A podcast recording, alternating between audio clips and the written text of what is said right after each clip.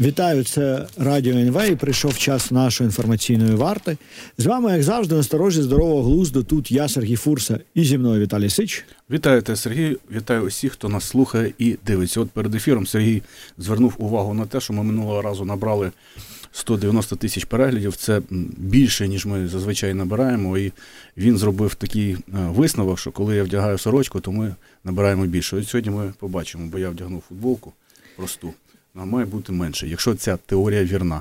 Е, да, або якщо хочете е, Віталіка бачити в футболці чи без футболки, ви можете набирати велику кількість просмотрів чи писати в коментарі, які які Віталій вам більше подобаються. І вкотре нагадуємо вам перед тим, як перейдемо до розмов, що якщо ви нас чуєте, якщо ви нас слухаєте, ви є супротив. Де б ви не були, і що б ви зараз не робили, ви є частиною українського супротиву.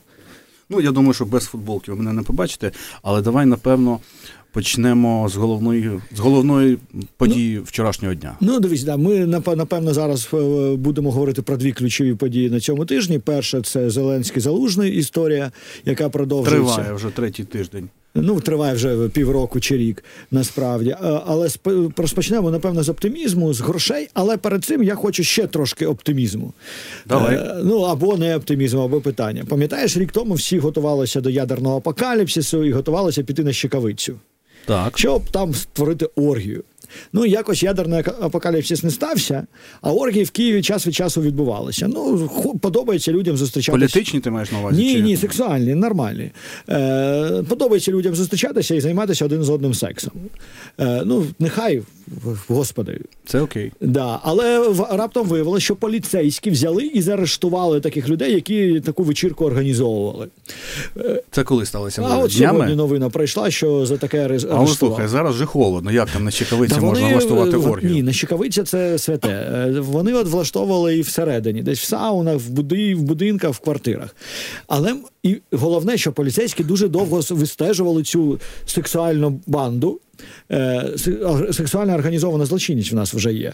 Вони... Чекай, а це незаконно? Це груповий секс? іншими да, словами, да, займалися собі люди груповим сексом, але поліцейські е, приймали участь у цьому кілька разів, робили контрольну закупку, а потім взяли і заарештували. І от е, мені цікаво, по-перше, а що люди робили такого, за що ви їх заарештовуєте?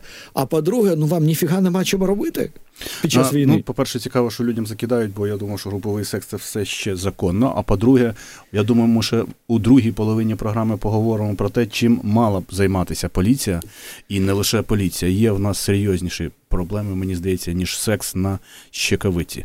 Або де-інде секс, так чи інакше, тому що коли в країні проблеми з мобілізацією, а купа поліцейських займається тим, що робить контрольні закупки під час сексуальних оргій, щоб потім цих людей заарештувати. Організаторів цієї сексуальної злочинності, то в мене все ж таки питання, що напевно щось працює не так. Але давайте з позитиву. Але щось спрацювало так в Брюсселі. Євросоюз ухвалив рішення про надання Україні 50 мільярдів євро допомоги на 4 роки. Да, так? Навіть Орбану не прийшлось виходити цього разу за кавою. Прогулятися, подихати да. свіжим повітрям. Як він вийшов, коли Україна отримала перспективу членства? Да, і тоді він за цю перспективу членства України отримав 20 мільярдів доларів. Зараз він кукіш з маком отримав, і тому зараз дуже злий. Він сьогодні він настільки злий, що визвірився навіть на фразу Кулеби про те, що Орбан є проугорським президентом, прем'єром чи там політиком. А що тут такого? От в тому й справа, але навіть на це він визрився сказав, що ми в, в країна така самодостатня, ми не маємо слухати когось там, хтось там щось нам розповідає, тому не треба нам розповідати, які ми. Тобто він був дуже злий після цього саміту, бо його нагнули, реально нагнули. А давай тепер трошки про те, як його нагнули. Ну досить швидко його нагнули. Насправді тут напередодні чи на початку цього, цього саміту відбулася закрита зустріч. Я не знаю, чи ти бачив, але там мене не кликали. А, е, Чи ти бачив інформацію про цю зустріч? Там був президент Європейської ради Шарль Мішель. Ну, це людина дуже схожа на нашого прем'єр-міністра. А там разом з ним на цій закритій зустрічі була голова Єврокомісії Урсула фон дер Ляйн і три лідери Німеччини, Франції і Італії. Ну тобто Шольц, Макрон і Джорджа Мелоні. І вони мали з Орбаном а, швидку розмову. Як сказало джерело дипломатично Financial Times, що Орбан прийшов до тями у підсумку цієї зустрічі. Я не знаю, що там з ними робили. Можливо, те саме, що на Щековиці люди робили. Ну але бачиш, він злий. Вони після цього груповий тиск відбувся. Груповий тиск, да, груповий о, тиск на Орбана Абсолютно відбувся. законний груповий тиск. Е, І після цього він намагався грати таку хорошу міну при поганій грі. Е, Вони почали розповідати угорці, що вони досягли всього, чого не хотіли. Що вони досягли того, що угорські гроші не підуть на Україну. Хоч знову ж таки вони не мали йти, тому досягти цього було досить легко. Ми на них і не чекали. Ми на них і не чекали, але вони сказали, що вони. Так ще висловились, там якийсь термін був, що в них зберігається можливість після цього рішення експлуатувати е, бюджет Європи. Це вони як переможеньку подавали. Це так чесно і сказали. Да, чесно, там якесь таке слово було. Воно було я, я розумію, що вони саме це і роблять, але ж так не можна казати. Але вони реально чесно так сказали. Е, І, в принципі, намагалися показати, що вон, е, там же вони хотіли не давати гроші. Потім хотіли раз на рік, щоб були право вето. Їм нічого цього не дали, але ще сказали, що раз на два роки чи кожного року буде дебати з цього приводу, що там Україна виконує, що не виконує. Але це не буде означати, що в Орбана є право вето, да, він не може буде зупинити рішення, допомогу. Буде просто дебати. Подебатити ми завжди готові. Да? Це ж знову ж таки, тим більше, що така структура цих 50 мільярдів, що там будуть, вона буде подібна дуже до програми МВФ. Тобто це буде жорсткий контроль над Україною, що нам дуже корисно насправді.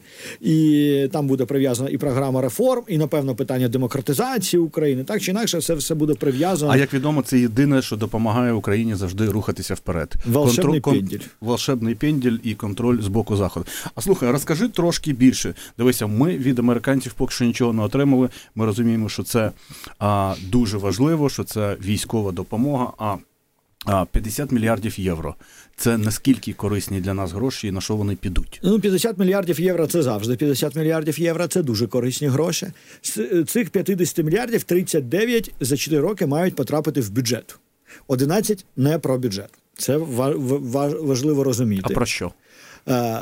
Там воно розподіляється 8, це гранти, і із цих 11, 8 піде на міжнародні фінансові організації, які таким чином мають робити певні гарантії. За рахунок цих грошей і виділяти і кредитувати український бізнес якісь проекти в Україні. Оце 8 мільярдів грантів. Ще півтора на компенсацію відсотків по якась там компенсація відсотків, напевно, також по дешевим кредитам. І ще зараз тобі скажу, я сьогодні навіть дізнавався, що там буде. І на technical assistance це називається півтора мільярди. Технічна допомога. Да, технічна допомога. Ну тобто, оце ось безліч зараз тут людей, які приїздять в Україну, або місії, які створюють зараз. же, Якщо ти шукаєш роботу, то найкращий роботодавець це всі ці історії. USAID, європейський союз, американці і так далі. Вони зараз дуже багато персоналу наймають. І от, власне, на весь цей персонал півтора мільярди. А 39 – це в бюджет. Загалом із 50 – 17 мільярдів гранти, інші кредити. Це треба ну просто розділяти, але тим не менш. Гранти це те, що не треба повертати, да. а кредити це те, що це треба те, що повертати. повертати. Але коли ми говоримо про кредити Європейського Союзу, це кредит на 30 років під 0%. Окей. Не? Колись там, потім, коли ми будемо в європейському... А потім ще можна сказати, що ми бідні, і спишіть нам, будь ласка, цей ні, кредит. Ні, це, це не буде списано, просто через 30 років інфляція з'їсть половину цих грошей. А по-друге, ми будемо вже в Європейському Союзі. Ми просто будемо рефінансувати ці гроші новими грошима. Тобто ніякої особливої проблеми це навантаження боргове не становить. У нас дійсно дуже сильно виріс борг. З початку війни природнім чином, бо власне під час війни завжди зростає. Зрозуміло, так. У нас абсолютна сума збільшилась в два рази, тому сильно. А борг до ВВП зараз на кінець року складає 85%. Але знову ж таки, це не критично. Наш борг зростав за рахунок двох речей: внутрішній борг гривнівий. Окей, це не проблема, ми самі його друкуємо. А друге це гроші від Європейського Союзу. Бо вони кредити давали постійно. Але це оце 30 років безвідсотково зростає і зростає. Воно не просить, знаєш, воно не плаче, щоб його годували. Тобто там не потрібно обслуговувати цей борг. Тому якоїсь crazy важкої історії немає. В нас досі борг до ВВП менше, ніж там в половині країн Європи, тому там навантаження немає. Але от 39 в бюджет. Дивіться, 39 бюджет. Це щоб покрити, так би мовити, касовий розрив, дефіцит бюджету. Дефіцит бюджету, да. Цього я думаю, що цього 2024 року ми будемо просити десь 17 мільярдів з тих 39 в бюджет. Тому що знову ж таки, поки триває війна, цей дефіцит бюджету шалений. І я так розумію конструкцію, що тут закладено ще два роки війни у цих 50 мільярдах, тому що цього року 17, якщо наступного стільки ж, то от в бюджет все закінчилося. Насправді, ну простою мовою, що сказати, якби ми не отримали ці гроші в бюджет, довелося би скорочувати видатки. Правильно ми не можемо особливо скорочувати видатки. Зараз йде мова хіба що про верифікацію виплат е, внутрішньо переміщеним особам. І я, до речі, підтримую цю ідею, бо власне зараз в Україні немає безробіття. І за два роки багато людей адаптувалося. Верифікація це ж не всім е, скоротити, а перевірити, якщо людина десь приїхала у Львів, працює, заробляє, то чому держава має цій людині платити? Це сумнівна історія. Але оце єдиний видатки, які так чи інакше можна скоротити, але це не популярно, тому Мінфіну не дають це робити. Тож видатки ми не можемо скоротити. Ні, маю на увазі, якби не було цих 39 мільярдів то євро, то чим би ми б друкували? Ми б друкували. Ми б друкували, і це призвело б до негативних наслідків, е, як інфляція, девальвація і так далі. Але зрозуміло, що якщо б у уряду був вибір або платити пенсію, або не платити пенсію, уряд би друкував гроші, друкував гроші, і щоб платити пенсію. пенсію. Ну, зрозуміло. Слухай, добре. А, І це, мені здається, дуже класна новина, бо ці 50 мільярдів євро дійсно дуже потрібні. А якщо поговорити про другу частину е, допомоги, яка для нас е, є ще більш важливою, американська допомога, тут, напевно, ти бачиш спікер Конгресу Палати представників Нижньої палати парламенту, так би мовити, США, Джонсон заявив, що напевно він мав зустріч з лідерами ну, парламентів трьох країн Балтії. і Сказав, що напевно він не сказав напевно. Він сказав, що теоретично це можливо. Так. Ну в мене там стоїть таке слово ймовірно, але я не знаю. Ну коротше, от це вперше прозвучало, що оцей законопроект про військову допомогу Україні, Ізраїлю, Тайваню і облаштування південного кордону з Мексикою, який забуксував, що він може бути розділений на окремі законопроекти. Кордон з Мексикою це окрема історія, допомога Україні це окрема історія. Да, Знаєш, республіканці самі це об'єднали, а зараз республіканці, побачивши тупік. І потребуючи, розуміючи, що потрібно допомагати Україні, і потрібно допомагати Ізраїлю, що для республіканців вкрай важливо, е, шукають навіть такий вихід. Але от за допомогою Е, за міграцію. Е, верхня палата планує голосувати вже наступного тижня, і вона може, до речі, проголосувати. Питання, що буде далі, да, бо це спускається в нижню палату, а там сидять багато трампістів, і вони можуть це заблокувати. І сам Джонсон просто може не виставити це на голосування, цю угоду по міграції, і тупік, знов тупік. Але цікаво, що обговорюють якісь варіанти розв'язання цієї проблеми, як вирішити, як почати, щоб ну ця історія почала рухатися. Слухай, а як ми вже згадали про Америку, а то давай перед тим як ми перейдемо. Ну давай про допомогу, поки що, все ж давай. таки американську. Коли ми говоримо про американську допомогу, все ж таки нам переважно важливо там військова допомога. Треба це розуміти, тому що ці 60 мільярдів з них фінанси це лише 11 мільярдів доларів. Тобто, да, 11 мільярдів доларів це для нас величезна дірка але дуже напружившись, напруживши наших західних партнерів, може ще більше грошей взяти у європейців, японців, е, е, багато залучивши на локальному ринку і трошки надрукувавши, ми б це пройшли. Американці нам важливо саме як військова допомога. Всіх 60 мільярдів, 40 мільярдів це військова допомога. Скоріше за все, вона має по ідеології бути розтягнута на два роки, як раніше було. Але тим не менш, от військова допомога важлива і розуміючи, до речі, ці проблеми з американцями, зараз ми бачимо, що чим далі, тим більше набирають обороти європейці. Ми згадували з тобою, що Шольц взяв лідерство. Макрон взривнував на цьому тижні, вийшов своєю промовою, що ми всі маємо бути європейці, юніті, об'єднані, готові перекрити чек американський. Це саме та промова і є, напевно, яку французьке посольство анонсувало. Він у Швеції да. зробив. Да, він сказав, що Європа має готова, якщо Америка прийме своє суверенне рішення, тобто він не критикує Америку, тобто він е, не продовжувати підтримку да, не продовжувати у такому підтримку самому обсязі України через як було багато чого, то Європа має бути готова перехопити. І до речі, до речі. Е, е, по-перше, ми ж говоримо про євро, да, 17 мільярдів євро це вже майже 20 мільярдів доларів. Ми також маємо це розуміти. По-друге, військова допомога Європи вже на цей рік має скласти 24 мільярди євро. Це під 30 мільярдів доларів. Це дуже багато. І ми бачимо, як розкручується зараз маховик цієї європейської допомоги. Я не виключаю, що вони гроші можуть спрямувати навіть на е, те, щоб заплатити американцям, щоб отримати зброю, яку немає. І, наприклад, про снаряди вони ж там дуже довго йшли по снарядах. Але зараз вони обіцяють за два найближчих місяці 500 тисяч снарядів е, виробити для України і поставити. А, і на наступний рік вже 1.4 виробляти. Тому європейці дуже напружилися, е, перехоплюють цей флаг, прапор. Це Якщо дуже добре, що вони напружуються. Ми бачили, скільки заяв було останніми тижнями від головкомів і політиків європейських держав про те, що вони вважають тепер російську е, військову загрозу серйозною, загрозою не лише для України, а й для себе. Ми говоримо про те, що е, про плани збільшення армії, збільшення виробництва зброї, постачання зброї. Тобто, мене це тішить, що почали сприймати Росію як. Справжню загрозу, а Україну не лише як українську проблему, а як європейську проблему. Тому ці плани пов'язані. Ну я тобі розказував якось, мені здається, навіть тут в ефірі, що я зустрічався з німецьким послом. Це не там якась офіційна точка зору, але він казав, що послом в Україні. Що якщо найгірше, що може зробити Трамп, якщо він виграє вибори, це просто там передати Євросоюзу чек за підтримку України за зброю для України. І він сказав: Ну, ти знаєш, насправді ми напевно, це це важка історія, але ми напевно зможемо взяти цей чек. Бо ми вже, як німці, витратили десь 200 мільярдів євро на ліквідацію наслідків того, що ми відмовилися від російського газу, там і решта. Плюс біженці, тобто ми вже витратили шалені гроші.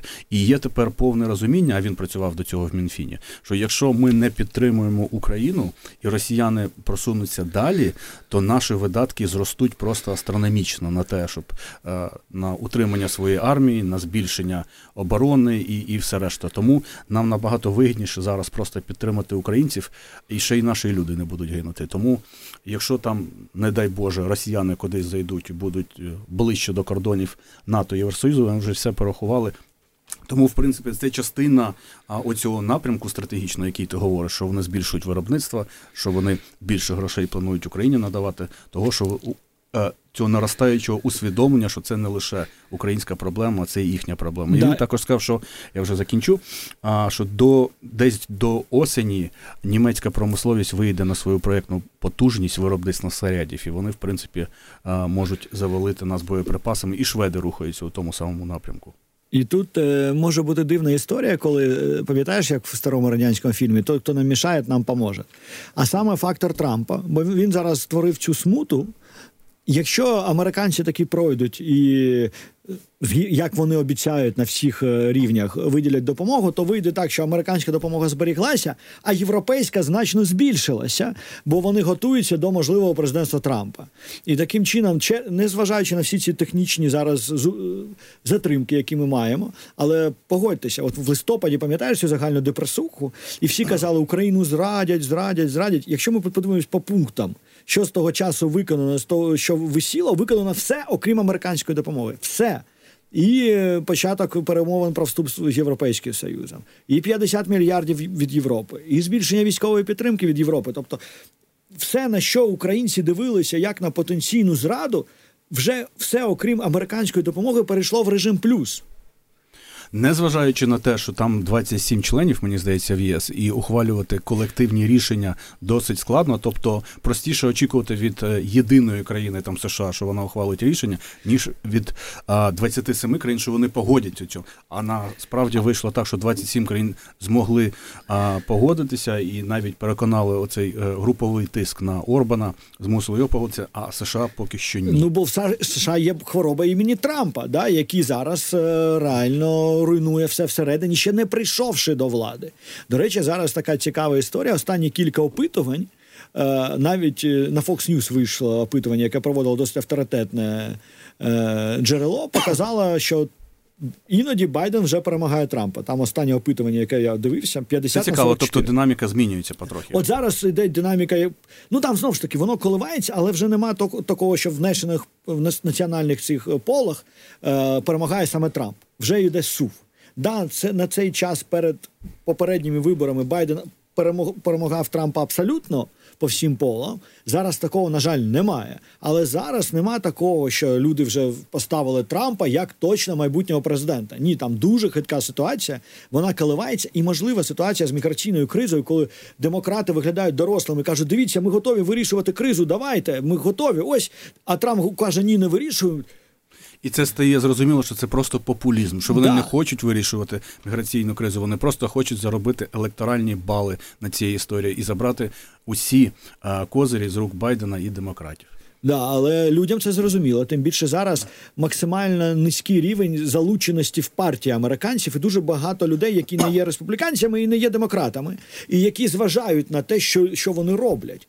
І власне дав в республіканській партії у Трампа є ця база божевільна, яка його точно обере як кандидата від республіканської партії. Але оці невизначені, які не належать до партії, бачать, що робить Трамп, і починають замислюватися. Да. Слухай, ну ти сказав, що в Америці є хвороба під назвою Трамп чи імені Трампа, а це насправді не жарт. Байден вважає, що це хвороба буквально. Ось дивися, в нас вийшла стаття під заголовком. Це цитата, який же він довбаний мудак. Байден у приватних розмовах називає Трампа хворим виродком. Це політико надало цю статтю. Ну ми думали, що у нас не дуже висока культура спілкування в політиці. а Тут схожа історія, але тут ваги словам Байдена додає те, що ну давай я один епізод перекажу, і в принципі, можливо, він недалекий від реальності. Байден я маю на увазі.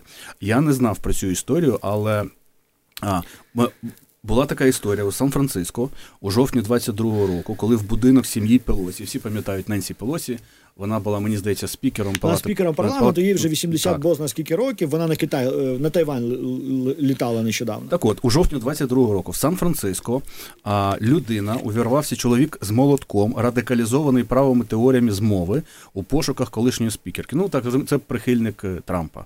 І він напав на її чоловіка і проломив йому череп. Ну така серйозна досить історія. А після того Трамп на зустрічі публічній з своїми прихильниками глузував цієї історії. Він казав, що ми будемо протистояти божевільній Ненсі Пелосі, яка зруйнувала Сан-Франциско. Як поживає, до речі, її чоловік? Хтось знає? Ну е, відверто жартував з цього приводу. Глузує, я б навіть сказав. Глузує з цього приводу. Ну я не знаю, чому і чим Ненсі Пелосі зруйнувала Сан-Франциско. А, Але в принципі, і після того Байден сказав, що він хворий виродок, якщо він жартує на такі теми. Дивись, я не знаю, що мав на увазі Трамп. Зараз Сан-Франциско величезна проблема. Купа наркоманів на вулицях. От прямо реально купа. Там завжди було я колись там був. і Я був здивований, скільки там божевільних і наркоманів. А зараз п'ята авеню, мені здається, центральна вулиця. Там зараз їх в рази більше, е, бо є всі ці соцвиплати. Е, які особливо під час ковіду зросли, і люди отримують там чек на тисячу доларів. В Сан-Франциско тепло, вони можуть жити на вулицях, і вони йдуть і за ці чеки на тисячу доларів купують наркоту. Ну за гроші на тисячу доларів.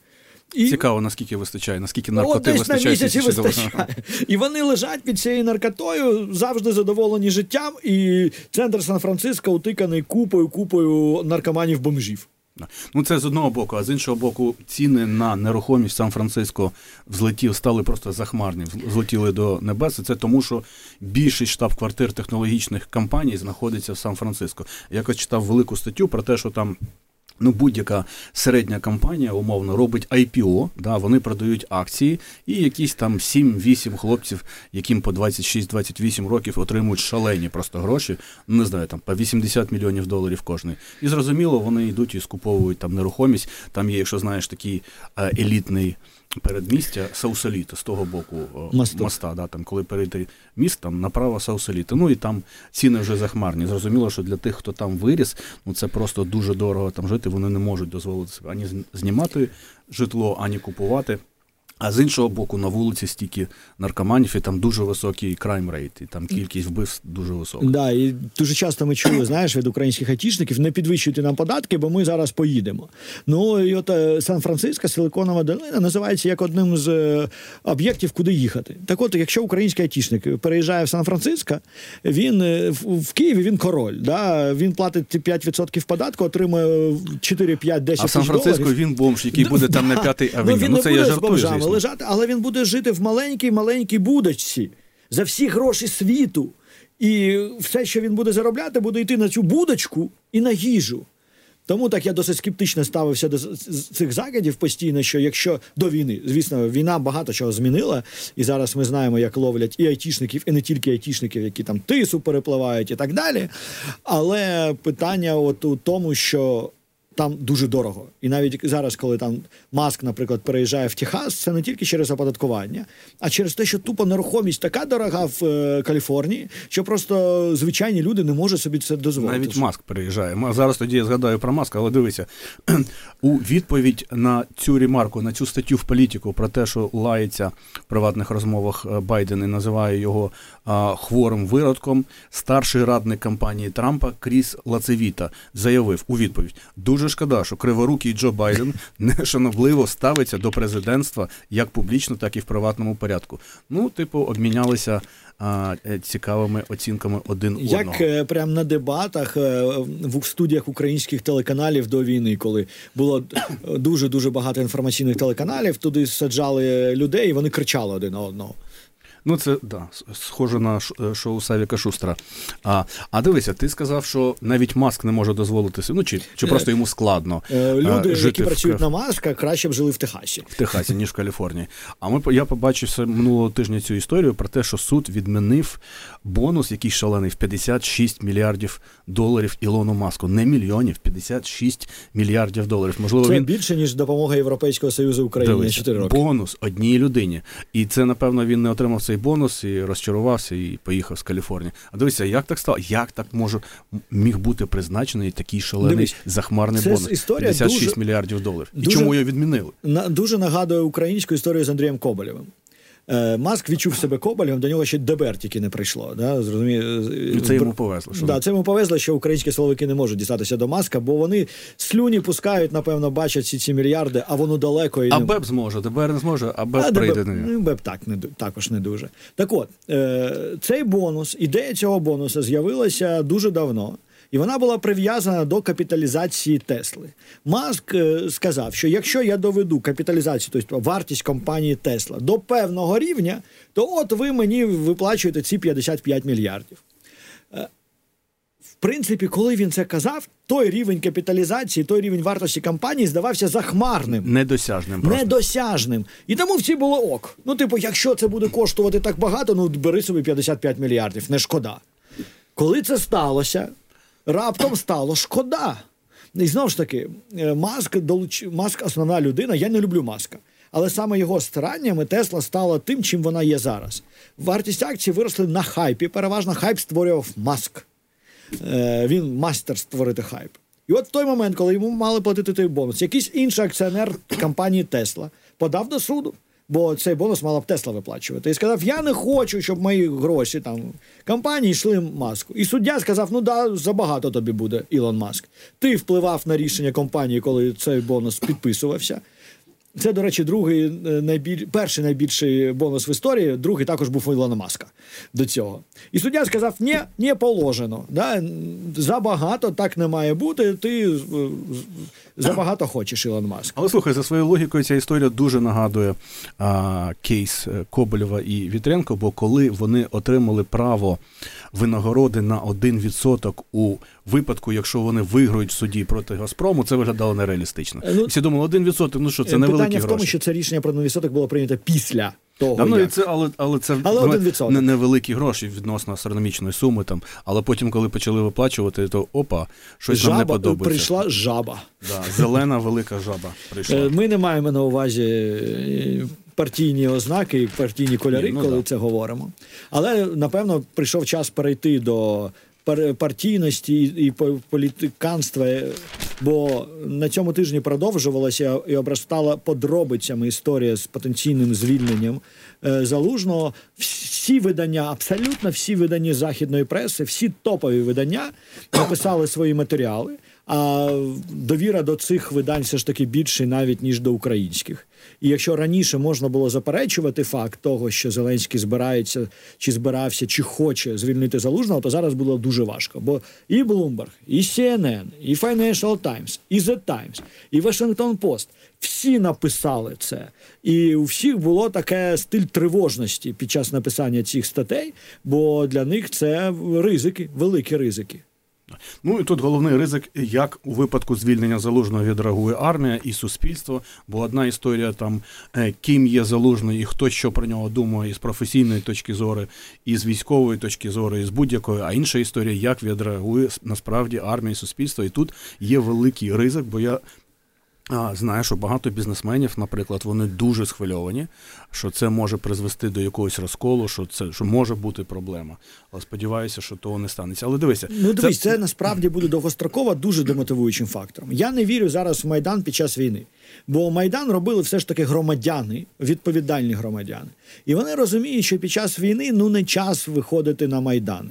Але це рішення Зеленського, воно ж по-перше, для нього воно самогубче. У цьому ти правий. Це воно 100%. для нього самогубивче. От реально. І ми може про це поговоримо. І це рішення буде з ним постійно на протязі всього подальшого життя і всього його подальшої кар'єри. І йому це завжди будуть закидати у будь-якому разі. І головне, що це довгостроково буде дуже дуже демотивуючим. І от мене хвилює, що під час турбулентних часів потрібно, щоб армію очолювала людина, як ми минулого разу з тобою про це говорили, яка має довіру в армії, і яку солдати люблять. І це залужний. Ми можемо вважати це іконізація чи іконізація, справедливо чи несправедливо. Можна вести дискусію з цього приводу. Але це вже є, і це факт. І цей факт треба використовувати в, в своїх розрахунках. Бо коли ти позбавляєш армію керівництва, яке, яку армія любить, яке армія любить, то далі ти не знаєш, чого очікувати від армії, під коли в, в армії мільйон людей, і ці мільйон людей, звісно, як і будь-які солдати, не задоволені. Так. Ну, слухай, так, ти ти говориш про сприйняття. Ми поговоримо зараз і про сприйняття, і про факти. Насправді, дивися, я думаю, що а, і з того, що я чую навколо, і те, що я читаю, що а, Зеленський вже прийняв рішення про те, що він готовий звільнити залужного. Я так розумію, що їх відносини зайшли в настільки глухий кут, що в принципі виходу, що так далі продовжуватися не може. Дехто наводить таку аналогію, що якби у Айзенхауера і Рузвельта в 43-му році були такі відносини, то не було потім другого фронту і не було того, що ми побачили у Другій світовій війні. Але про проблема в тому, що ці відносини порушилися не через різне ставлення до подій Це на війську на фронті, не через те, що е, керівництво армії робить щось не те, а через політичні ревнощі. І зараз Зеленський насправді перед вибором, коли він обирає між собою, між власними амбіціями і країною. Бо мені це дуже нагадує. Я не хочу там гіперполізовувати і казати, що точно це руїна почнеться. Але плюс-мінус така історія довела нас до поразки в 1918-19 роках коли замість того, щоб думати про країну, люди думали про власні амбіції і там один з одним е, штурхалися. От у чому проблема. Ну так, як то кажуть, любить, е, любіть мистецтво в собі, а не себе в мистецтві. Правильно? Mm-hmm. Ну, дивися, ось заголовок останній а, з Вашингтон Пост вийшов. Зеленський уважно вислухав. Залужний у розмові з Зеленським назвав проблеми, які успадкує його ймовірний наступник. Джерело Вашингтон Пост. Тобто мова вже йде про те, що буде наступник, вже як якщо, факт. Якщо Зеленський звільнить. Ну тобто, ми точно розуміємо, що е, Зеленський пропонував залужному піти самому. Для Зеленського це важливо, бо він не хоче звільняти залужного. А залужний сказав: Ні, я не піду, бо якщо хочеш, звільняй мене. От хочеш, звільняй. Да, І відповідальність на тобі. А я йти не хочу, я бачу, маю візію, стратегію. І якщо ти мене звільниш, звісно, я підкорюсь. Це твоє право як е, президент. За конституцією. Да, Але сам я не піду. І отут насправді завтик таки в цій ситуації, бо Зеленський не хоче. Західні партнери на це дивляться дуже дуже ну, Залужний просто цим кроком перекидає відповідальність на Зеленського. Якщо хочеш мене звільняти, звільняй, але це буде твій ну, да, це електоральний мінус, і там політичний мінус і а, решта. Ну дивися, в нас вийшла така стаття. Анатомія конфлікту про те, чому стався цей конфлікт і як він розвивався, я тобі розкажу головні етапи. Ну це як наші журналісти це бачать. і Це інформація від багатьох джерел із офісу президента, із парламенту, із оточення генштабу, і самого генштабу, і решта. І виглядає так, що все. Почало розвиватися, коли у перші місяці війни залужний створив фонд свого імені. Да, Благодійний ти фонд свого цю історію. Так. Потім подейкують, що один з перших внесків у цей фонд також зробив Петро Порошенко. І це було сприйнято в офісі президента як поява якогось політичного альянсу, як декларація якихось політичних намірів. Залужному це переказали багато разів. Він втомився, він перейменував цей фонд, назвали його Ми переможемо. Тобто він перестав бути а, іменним фондом, але він вже тоді потрапив на політичні радари в офісі президента. І ти пам'ятаєш, що після цього хтось стукає до нас весь час. Я думаю, що це ремонт на другому поверсі. І після е, того він потрапив на радар в офісі президента, і його почали включати усі опитування. Ти пам'ятаєш ця історія про ці секретні опитування громадської думки, які пів Києва знало. І е, хоч Залужний ніколи не декларував якихось політичних намірів, чи в парламент, чи в президента. Він його почали міряти весь час. Потім сталася ще одна неприємна історія. А з'явилася справа ДБР про те, хто здав південь. Да? І там а, військових допитували, там підозр нема по цій справі, але в принципі в Генштабі це сприйняли як такий інструмент, елемент тиску на військових. Хоча самі військові вважали, що а, Південь пав так швидко, тому що політичне керівництво не створило якісь там передумови. Ми про це ну, теж мобілізацію ми... не створили не і не запровадило воєнний стан. Вони просто не могли будувати там якісь захисні поруди, споруди, те, що вони змогли збудувати а, на півдні. Але ти знаєш, я говорю з багатьма е, щоб бути справедливим. Це одна історія. Але я говорю з багатьма людьми, які, наприклад, там займаються постачанням армії. Да? Є багато бізнесменів і державних підприємств, і приватних великих підприємців, і бізнесменів, які займаються постачанням, і деякі військові. І вони кажуть, що в принципі слухаю, в армії є багато проблем.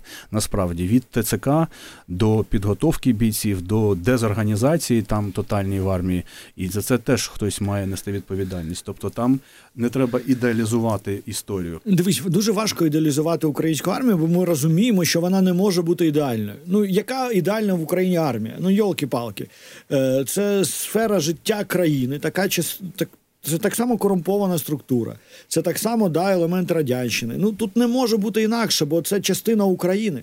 Було б дуже дивно, якщо б в нас було Зрозуміло. е, вся країна як Україна, а армія, наче це країна НАТО. Погоджуюсь, але я тобі переказую точку зору, яка є досить поширеною. До речі, я був е, не те, що здивований, а шокований. Ось а про наше ОПК тут багато. Ми, до речі, будемо робити велику подію. Досить вона буде в закритому форматі. Але виявляється, що в нас є багато спроможностей і потужностей військових виробництва, але вони взагалі не задіяні. Ніхто про це не думає. Там да ніхто не хоче там те, що Росія вже робить в три зміни, і нам треба зробити теж. Наприклад, умовна історія. Там є велика компанія, яка може виробляти міні-трали. Вони нам дуже потрібні. Але їм ніхто їх не замовляє. Вони самі приходять до військових, кажуть, слухайте, в нас є мінні трали, ми можемо їх робити. Він каже, слухай, ну вони у вас не сертифіковані, тому ми їх не візьмемо. А як вони можуть бути сертифіковані, якщо ця компанія їх ніколи не виробляла? Але але вони самі зробили 5, відправили на фронт і там визнали, слухай, вони добре працюють, але вони можуть робити 200 мінних тралів. Да? І так в багатьох напрямках від там артилерії, умовно, Богдана до чого завгодно. Тому ми хочемо а, зібрати разом і потенційних виробників, і військових, і генштаб, і Міністерство оборони, і уряд а, для того, щоб ліквідувати усі ці регуляції, і навіть банкірів, бо зараз банки не кредитують ОПК. Мені здається, якщо ця історія. Злетить, да, там почнеться якась е, розпочнеться співпраця, то в принципі за рік, за два можна збудувати дуже потужний ОПК, і в нас насправді є дуже багато можливостей, але вони взагалі не використовуються. Ну я досить скептично ставлюсь до українського ВПК, бо є російські ракети, які туди прилітають. І Росія може досягти будь-якої точки території України. Але повернемось до Залужного і Зеленського. І е, ти кажеш, що це рішення прийнято. Давай так. Я би сказав, Я скажу, що мені виглядає так, що воно прийнято, але воно не оголошено. Е, Мені вважається, що Зеленський точно це хоче, і ми навіть побачили на цьому тижні раніше проти е, залужного ризикувала виступати тільки ця безумна безугла. Але всі зважали, ну вона ж безумна. Зараз проти залужного випустили всіх інших. Навіть наш з тобою друг Тимофій Мілованов, от- отець основатель БЕП е, в сучасному вигляді, яке є в Україні, е, написав величезну колонку про те, е, Про про те, що це нормально звільняти залужного. Бо от в Америці був приклад, ко- коли Трумен звільнив Макартора під час Корейської війни, бо в них були різні погляди на ведення війни. І от вони зробили, і тому тут же Зеленський кома- начальник, то він може це зробити. Єдине, що знову ж таки тобто готується таке підґрунтя легітимізації. ну цього да, це рішення зараз намагаються легітимізувати. Але у публічному просторі. У публічному просторі. Е, знову ж таки, його до нього долучаються не самі авторитетні люди. Е, пам'ятаєш, що відбулося, коли ми з тобою сюди запросили Мілованова. Да, Як е, люди на це реагували? Було 300 коментарів хейту. Да, ну тим не менш, Мілованов дуже дратує багатьох людей. Тому те, що він включився, ну не сильно напевно всередині країни допоможе. Питання позовні. Да? Бо Мілованов все ж таки часто комунікує з Заходом, чи принаймні з людьми на заході, бо Мілованов один з небагатьох у владі, хто англійською знає. Да? І тому він туди пише, на нього посилаються, е, і це аргумент. Проте з іншого боку, е, Мілованов е, через оцю участь в БЕПі він втратив трошки довіру з боку наших західних партнерів. І плюс, от єдине, що мене може зараз певну надію дає, це наші західні партнери.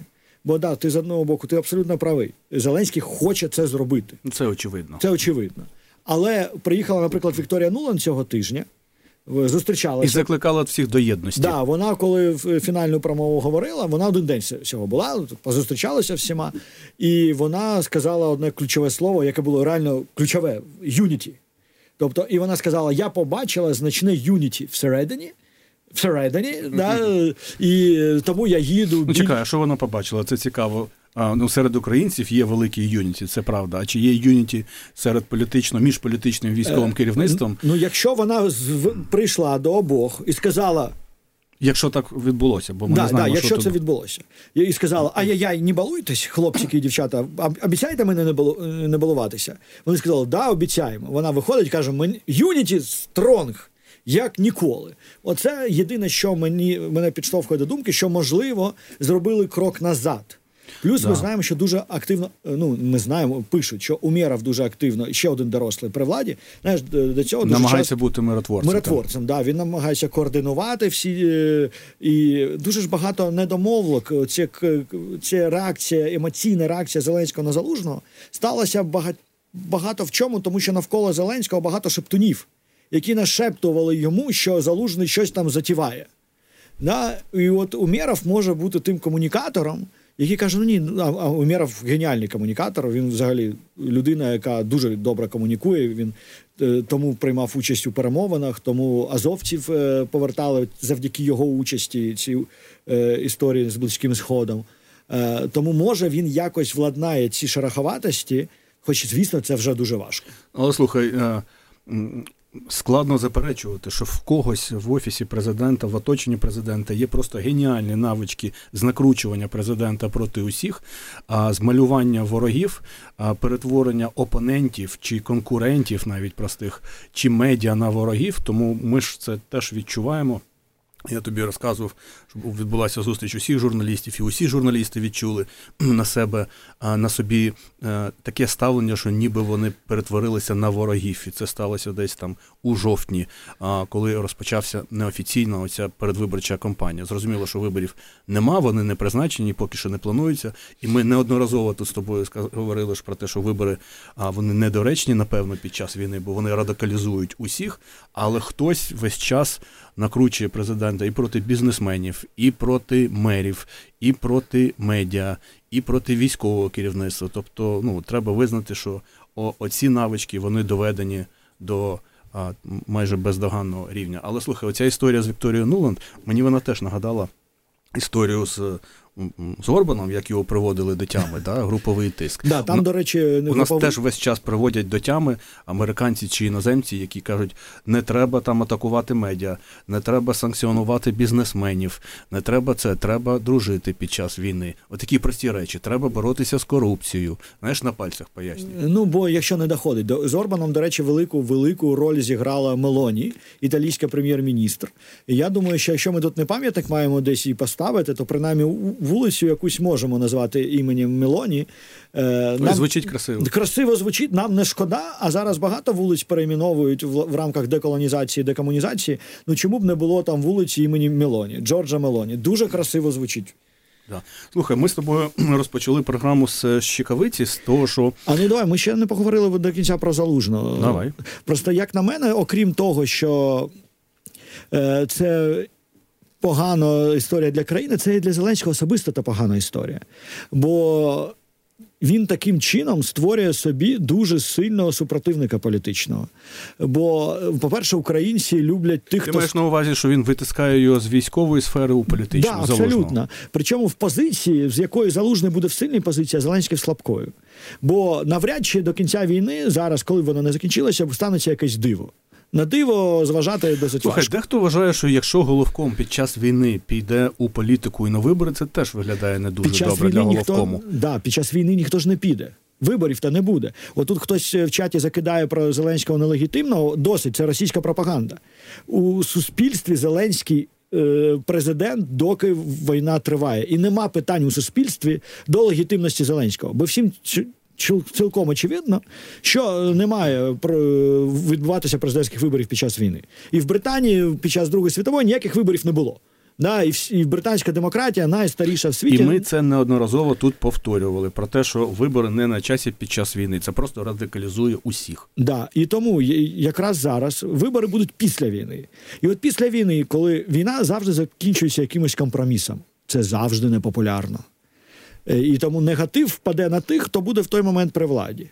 І що відбудеться, якщо Зеленський звільнить залужного, створить йому образ ще й мученіка до цього, який буде весь час спостерігати зі сторони, дивитися, іноді дуже іноді коментувати, і потім вийде як людина і скаже: ну дивіться, при мені ж було норм, а що зробили?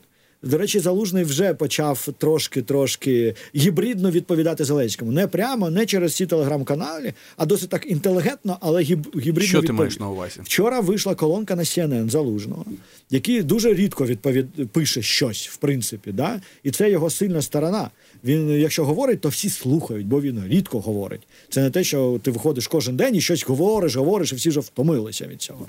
А він зробив статтю на CNN, яка е, не статтю, вибач, е, ну статтю Вийшла да. авторська колонка на CNN. Да. Хоча CNN це телеканал, але в них є і сайти. Там Да, вийшла вона колонка. досить незвична. Я, до речі, мені цікаво, чи пов'язувати, чи це не пов'язувати з візитом Вікторії Нуланд. Але ну це теорія змови. Да, була в моєму е, випадку, якщо б я пов'язав. Але на CNN вийшла, де він власне говорить про стратегію майбутнього війни, і вперше за дуже довгий час торкається політичних тем. Там торкалася тема неспроможності держави організувати нормальну мобілізацію через слабкі інститути, і це абсолютно правда. Да? Просто що до цього залужний про це не казав. А тут він сказав, і це можна сприймати як укол в сторону Зеленського. І Зеленському точно це розкажуть. Да? Е, хтось з офісу президента скаже: ну дивись, він почав. Другий момент е, це е, історія з е, оборонкою, що також є у цій статті. В принципі, стаття про те, що треба зосередитись на технологіях, щоб технології, в тому числі дрони. е, Я не вірю в історію, що дронами одними можна вигравати, але там був фокус, що др- у нас технології це наша відповідь на перевагу Росії в живій силі.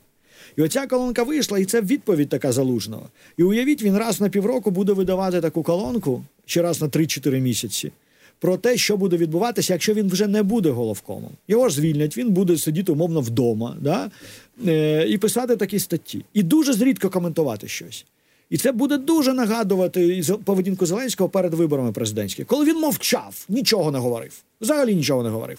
І кожна людина. І це, до речі, можливо, одна з причин, чому, Чому його чому це одна історія, і чому і Залужний перетворився на ідола. Бо ми ж бачимо, що е, залужного в публічному просторі немає. Він не коментує там питання е, ані політичні, ані соціальні, ані, ані решта. І ти знаєш, так часто буває в політиці, коли ти мовчиш рік-два, а, а всі роблять помилки публічні, то твій рейтинг зростає. А потім, коли ти починаєш говорити на різні і чутливі, неприємні теми, то твій рейтинг одразу падає. Тобто це, в принципі, такий алгоритм, який може трапитися з, з кожним із, із залужним теж. Але дивися, мені здається, що це рішення прийнято. Якщо вже весь світ про це написав, а, буде дивно, це я так думаю, для Зеленського не відправити у відставку а, залужного. І з огляду на те, в який глухий кут зайшли їх відносини. То а, не знаю, якось розв'язувати цю історію треба. Президента а, звільнити не можна, він законно обраний. Тобто Нікуди у, цьому, у цьому рівнянні Єдиний, хто може бути звільнений, це залужний. І, ну, і прикро, що до цього дійшло, і дійшло, і там велика політична компонента у цьому знову ж таки, всі на заході написали, що це може трапитись, але всі написали, що це дуже ризикований і поганий крок. Це також треба зауважити. І якщо Зеленський зробить степ-бек, шаг назад, то всі скажуть, що це мудре рішення насправді. Але знову ж таки, да, в, в, режимі Але треба опанувати емоції. Да, в режимі конфлікту це неправильно, це не працює. Це приклад мобілізації, да, яку намагаються спихнути один на Ми одного. сьогодні вже не встигнемо про неї поговорити. Ми ще поговоримо. А дивися, так щоб ми а, в ідеальному форматі ти закінчуєш тим, з чого ти почав. Ми почали з щекавицю і про те, що нашим правоохоронцям напевно є чим займатися, а не ганятися за людьми з груповим сексом, які займаються. І ось тобі приклад, чим можна було б зайнятися. А у нас е, є діра. Недоотримання 700 мільйонів євро бюджету це великі гроші. Насправді це там скільки 15 мільярдів гривень. А через а, нелегальне виробництво тютюну. Причому А, всі знають, хто нелегально а, виробляє а ось тютюн. тут, а ось тут найприкольніша історія. Американська торгова палата, багато людей. Вони вже досліджують цю тему, бо це ж Філіп Моріс, американська компанія, JTI, японська компанія, вже і американське посольство долучилося, і японське. Всі тиснуть, бо це їх підприємства.